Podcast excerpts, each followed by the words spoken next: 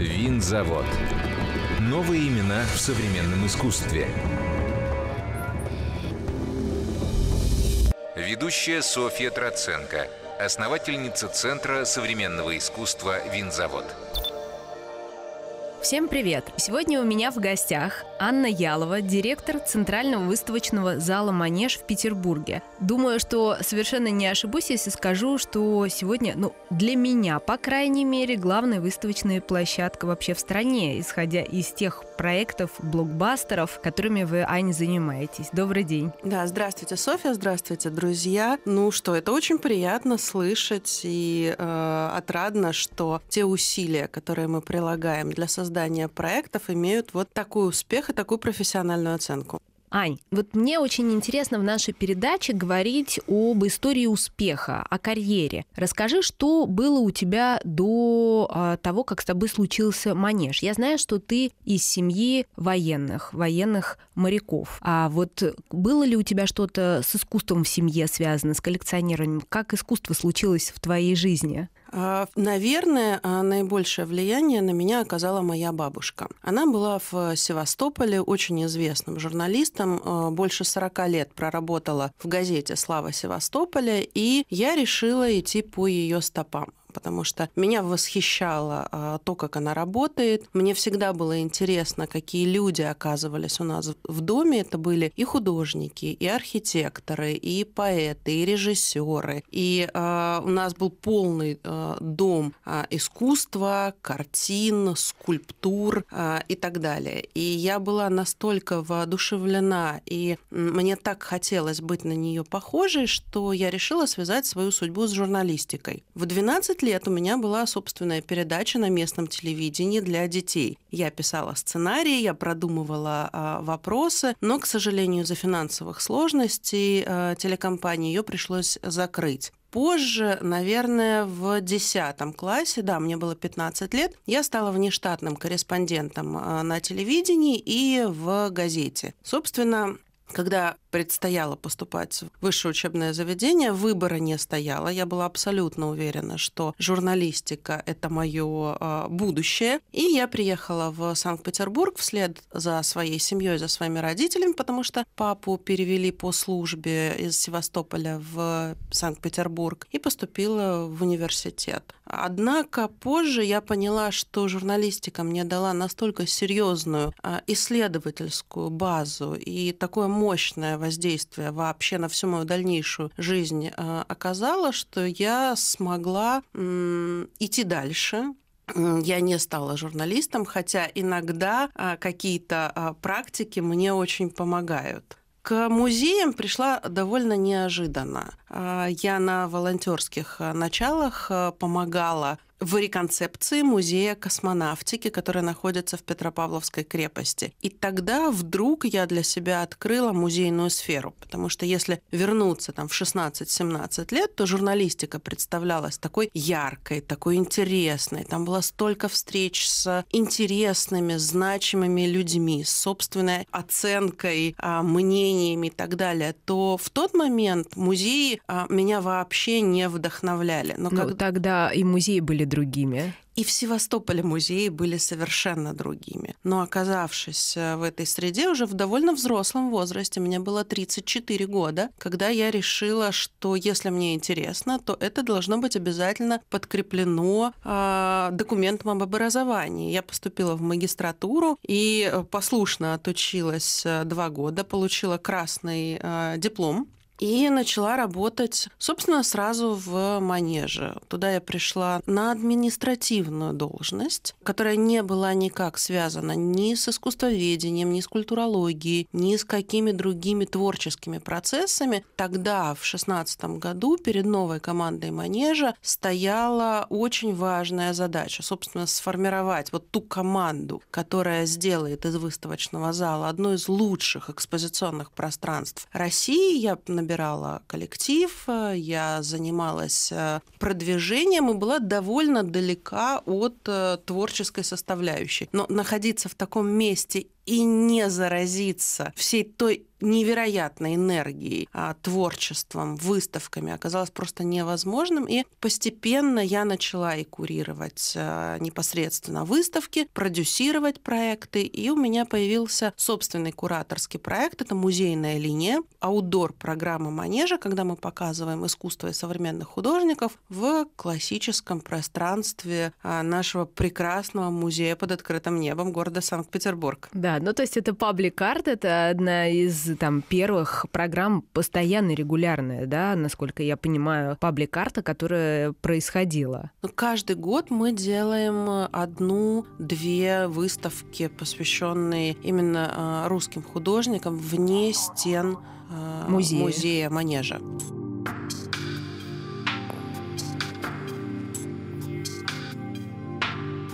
Ань, э, скоро будет год, а, как э, ты назначена руководителем манежа. Скажи, пожалуйста, вот 7 э, лет назад, когда ты приходила в команду, что было для тебя самым сложным в этой новой для тебя сфере деятельности? И я понимаю, что ты приходила на административную должность, но что-то было все равно для тебя неожиданное, что ты, допустим, открыла и не ожидала, когда ты только принимала это решение. А вообще э, взаимоотношения с манежем у меня случились несколько раньше, чем я просто пришла туда работать. Я попала в это пространство обновленное на культурном форуме а, в 2015 году. И тогда я влюбилась в это место и поняла, что какая-то магия может здесь случаться и волшебство. Я приложила все усилия, чтобы попасть в команду Павла Пригара. А, сложно было все потому что было все новое и все сразу. И э, команда не была сформирована. И первое время приходилось заниматься абсолютно всем. От э, функций пресс-секретаря и поиска э, и приглашений журналистов на открытие первой выставки до э, распределения смен э, по уборке помещения. Но это э, настолько заразило идеей и ответственностью за все это пространство настолько научила разбираться в разных сферах э, деятельности манежа, что, наверное, это был очень ценный э, опыт. Сейчас я точно знаю, как функционирует каждое из подразделений манежа. А скажи, с какими проблемами вызовами ты сталкиваешься сейчас в твоей новой должности? Что изменилось в твоем отношении?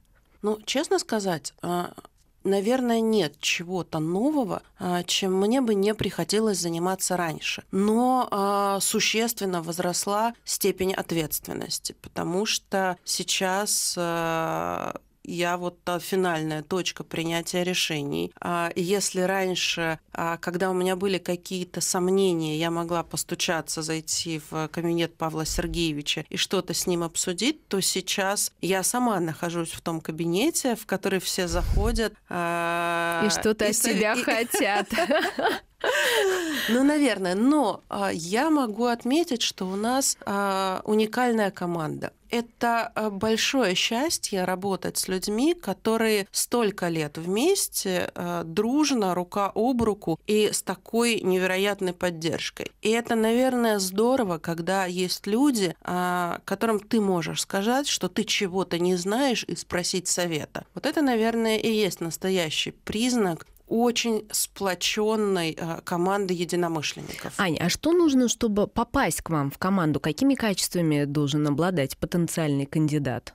Что вы цените как команда? Прежде всего настойчивость, потому что штат у нас э, практически всегда полностью сформирован. И для того, чтобы, э, вот как в нашем расписании для какой-то выставки найти э, время, нужно очень стараться, так, наверное, нужно стараться прежде всего показать желание и стремление работать в нашей команде. Очень часто случается так, что волонтеры, которые приходят работать в Манеж, показывают такие высокие результаты в организации процессов, э, работы, включения, что мы сами понимаем, что нам нужен этот человек. И у нас действительно очень много сотрудников э, набрано из волонтеров волонтерского пула. То есть э, твой опыт работы волонтером э, в организации культуры, он и здесь распространяется на тех, кто хочет попасть в команду. Это возможный путь попадания к вам в команду. Самое главное качество, которое есть в любом сотруднике, неважно в какой сфере этот человек работает, это мотивация. И нет, наверное, лучшего способа понять мотивацию, чем наблюдать за этим человеком. А наблюдать, не беря на работу, это самое комфортное комфортный из всех этих качеств, потому что а, у бюджетного учреждения есть своя специфика. И, например, уволить человека, который нам не подходит а, ни по профессиональным, ни по морально-этическим, ни по каким-либо другим качествам довольно сложно. Поэтому, конечно, мы проявляем осторожность при приеме на работу. А для нас а, рекомендация является очень большим подспорьем. Но волонтерское движение помогает нам увидеть человека, его стремление стремление, его возможности и, самое главное, мотивацию. Отлично, Ань, спасибо большое. Для меня вопрос кадров, он в культуре, он всегда очень болезненный, потому что мы тоже делаем огромное количество проектов, и я наблюдаю за работой своих коллег по всей стране и понимаю, что это вопрос больной не только для нас.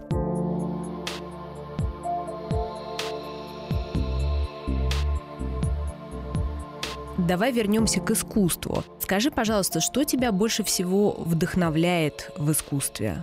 Наверное, какое-то эмоциональное переживание – потому что э, мы сейчас настолько поглощены технологиями, и технологии настолько поглотили нас, что понять, от чего можно испытывать настоящие человеческие эмоции, неважно, это страх, удивление, э, восторг, оторопь. И, наверное, искусство — это то, что обладает вот такой возможностью влиять на эмоциональное состояние человека. Поэтому, когда я прохожу мимо работы а художника, будь то скульптура, или живописное полотно, или графика, или же фотография. И если я чувствую, что у меня вот мурашки побежали по коже, я понимаю, что это сильная работа. Но она может быть сильной вот исключительно для меня. Я, честно говоря, не системный коллекционер. Я скорее собиратель. Вот если э, на меня работа оказывает вот такое влияние, я понимаю, это мое. А вот коллекционеры, они, конечно, подходят совершенно э, с иными критериями к подбору работ работ в свою коллекцию. То есть ты еще и коллекционируешь, ну, как ты говоришь, собираешь? Я скорее собираю. Да. А скажи, что входит в сферу твоих интересов, вот собирательство? Давай называть все-таки это коллекционированием. Ну вот, наверное, одно из моих последних значимых приобретений – это ранняя работа Кирилла Челушкина. И история э, ее появления в моей семье тоже очень интересная. Э, я родила дочку, и буквально через полчаса получила э, смс-сообщение от э, Лизы Савиной, моей подруги и галеристки, которая писала, что сейчас есть удивительная, вот только сейчас э, возможность купить Челушкина. Работа называется «Девочка». Я даже не видела эту картину, я поняла, что я ее обязательно куплю. Потрясающе. Символизм в искусстве. Абсолютно. Скажи, эмоции. Эмоции, да, это самое главное. Скажи, пожалуйста, что примерно находится у тебя в коллекции? Что ты покупаешь? У меня есть э, графика, у меня есть работа моего друга а, Ромы Ермакова, у меня есть даже несколько работ э, Шемякина, и мне по наследству от моей бабушки а, достались э, удивительные а, картины а, крымских художников-импрессионистов 60-х, 70-х годов. Поэтому у меня есть много всего, но совершенно точно оно не систематизировано. Это вещи, которые я просто люблю. Для меня это не инвестиция в искусство. Для меня это вот эмоция, которая рядом, это воспоминания, которые связаны с той или иной картиной. Поэтому Наверное, это не самый академически правильный подход, но это очень близкое какое-то направление, от которого я просто получаю удовольствие.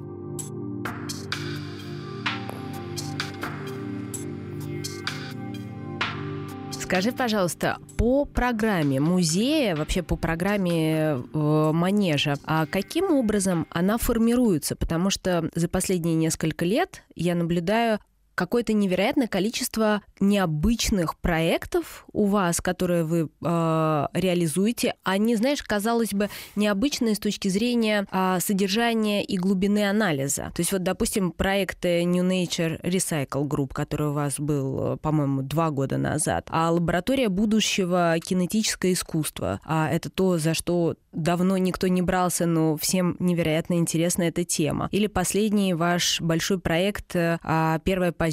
Русский балет». То есть, казалось бы, очень такая понятная для России а, тема, но глобального исследования а, такого уровня, как было представлено у вас на выставке, никто на моей памяти не делал. Каким образом формируется эта выставочная программа? Как вы принимаете решения? Я думаю, что здесь прежде всего нам нужно вернуться к вопросу о кадрах.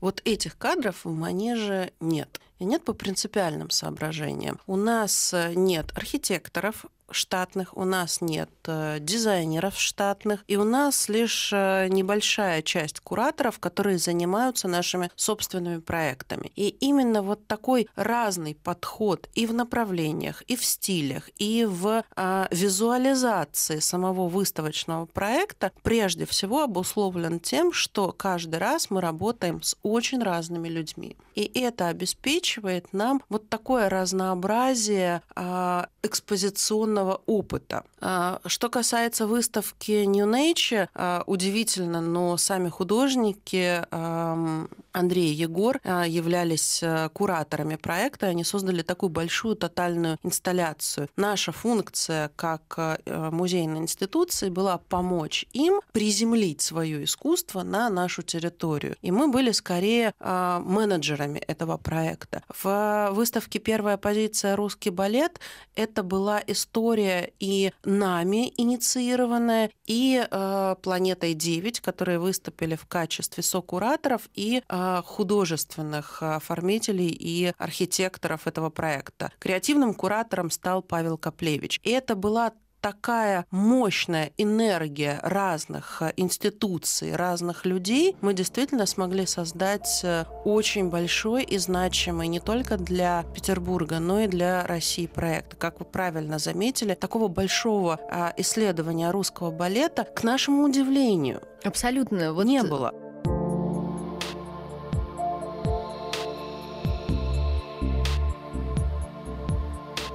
Ну, все-таки я попробую покопаться. А вы берете любой проект? Э, каким образом? Потому что я уверена, что а, не имея в штате тех людей, вот как ты говоришь, кураторов, да, архитекторов, которые а, могут в какой-то момент начать формировать субъективную картину, как раз такое разнообразие, да, такой разный подход к выставочной программе может быть обеспечен, если это разные люди, да, и все-таки есть что-то, что объединяет, что для вас считается успехом или неуспехом а, проекта? Какие критерии? Посещаемость, количество публикаций, что-то еще может быть глубже про искусство? У нас есть формальный критерий, по которому мы отчитываемся перед нашим учредителем, Комитетом по культуре города Санкт-Петербурга. Это посещаемость, причем посещаемость только платных наших э, гостей. Однако для нас самих есть много других э, значимых факторов, которые влияют на успешность выставки.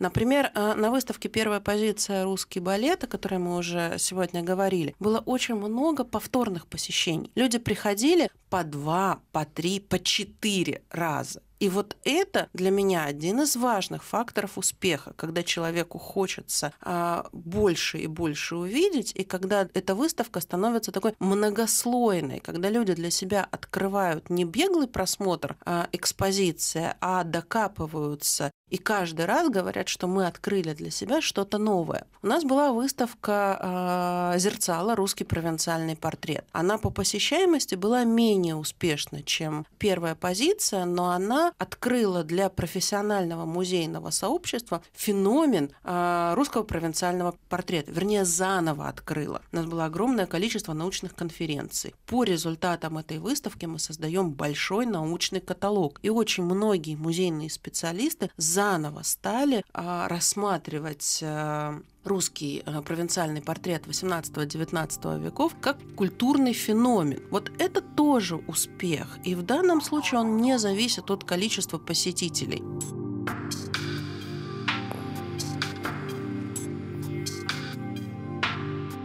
Мне очень понравился вопрос а, про то, как мы выбираем выставки. А, честно говоря, у нас выставочный график сформирован на несколько лет вперед. Но это, наверное, самое сложное понять, что может быть интересно. Актуальным. Интересно, угу. актуально, что может пользоваться спросом у посетителя и вообще на какую аудиторию тем или иным проектом мы работаем. Поскольку у нас нет постоянной экспозиции именно на Исаакиевской площади, то каждый раз портрет нашего посетителя меняется. И вот угадывать, предугадывать, анализировать, э, понимать, а, сочетать музейные экспозиционные технологии с подлинными предметами, для нас это каждый раз вызов. И более того, у нас ведь нет права на ошибку и возможности переделать, если вдруг что-то не получилось. У нас, по сути, есть только один шанс сделать выставку. И сделать ее хорошо.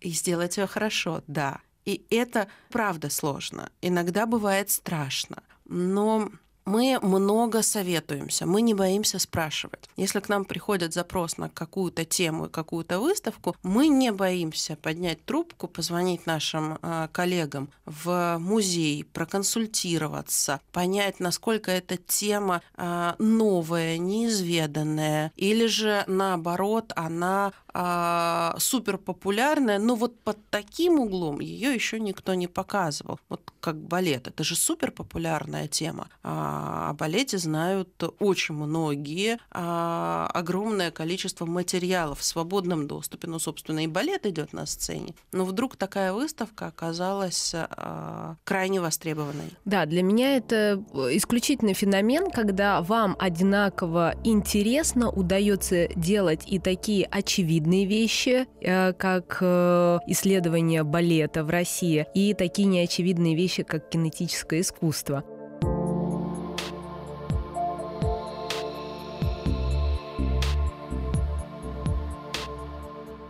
А скажи, пожалуйста, ты следишь вообще за тенденциями в музеях, какими-то новыми практиками? Есть ли какие-то музеи, на которые или выставочные площадки, российские или международные, может быть, на опыт которых э, а, вы как институция, и ты в частности опираетесь? Или все-таки это во многом а, свой а, путь, потому что, ну, Понятно, что а, мы сильно отличаемся с точки зрения системы управления, содержания аудитории, с тем, что происходит в мире. Для того, чтобы быть оригинальными, нужно прежде всего стараться быть ни на кого не похожими. Но это вовсе не значит, что мы не следим за тем, что происходит у наших э, коллег. Вовсе не значит, что мы не радуемся успехам, э, когда у музеев получается сделать хороший, качественный выставочный продукт. И э, мне кажется, что сейчас основная тенденция нашего времени — это музейные коллаборации. Мы давно работаем именно в этом направлении, поскольку не обладая своей большой коллекцией, каждый раз мы собираем под проект предметы из разных музеев. И вот сейчас мы видим, что нам стало намного легче. Музеи гораздо более охотно делятся с нами а, своими коллекциями и часто сами выступают инициаторами а, совместных а, проектов.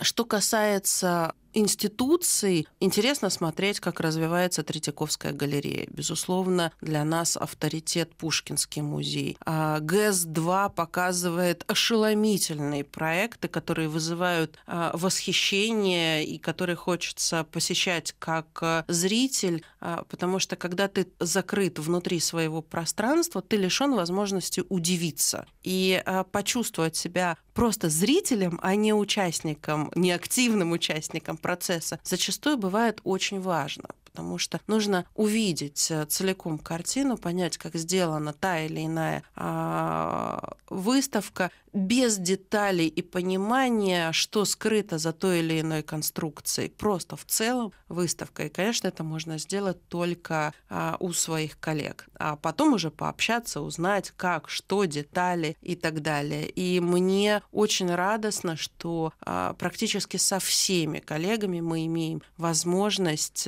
напрямую напрямую созваниваться, общаться, советоваться и поздравлять друг друга с успехом. Да, в культуре это очень важно. Это не так часто бывает, но горизонтальные связи невероятно важны для обмена и рефлексии, для движения вперед. Аня, спасибо большое. Напомню, сегодня у нас в гостях была Анна Ялова, директор Центрального выставочного зала «Манеж» в Санкт-Петербурге. Аня, спасибо. Спасибо за беседу. Заводская афиша. Более 40 произведений художников со всего мира можно увидеть до 31 июля в свободном доступе. Биеннале уличного искусства «Артмосфера» проходит в Центре современного искусства «Винзавод», в Центре дизайна «Артплей», на Яузской набережной. Муралы можно увидеть на Мрузовском переулке. Для самостоятельного маршрута доступны аудиогиды и онлайн-карты, а также экскурсии по главному арт-приключению лета. Вся информация на сайте www.vinzavod.ru 15 июля в 19.00 автор скульптуры «Одинокий андроид» художник Миша Мост проведет экскурсию по биеннале «Артмосфера». Его рассказ путешествия связан как с личной историей создания скульптуры, так и с восприятием других работ участников биеннале. Крупнейшая выставка российского видеоарта, основана на реальных событиях, проходит в Большом винохранилище в ЦСИ «Винзавод». Проект о взаимосвязи видеоискусства и реальности охватил более 30 лет российского видеоарта и представляет наиболее заметные произведения художников. 20 июля закроется главная выставка о панк-культуре «Панк-культура. Король и Шут». На выставке восстановлены самодельная студия Егора Летова, афиши, задники для сцены и стилизованные гуашью рубашки Андрея Князева – в галерее XL новая выставка «Два князя и царь железного камня» Константина Звездочетова. Продолжают работу антиформы Василия Кононова-Гредина в Попов Арт. Выставка Нестора Энгельке «Картинная галерея имени профессора Вудмана» во Владей. Перед посещением ЦСИ «Винзавод» уточняйте время работы галерей. Вся информация о билетах, их наличии на сайте www.vinzavod.ru. Новые имена. Совместный проект «Радиокультура» и благотворительного фонда поддержки и развития искусства «Винзавод».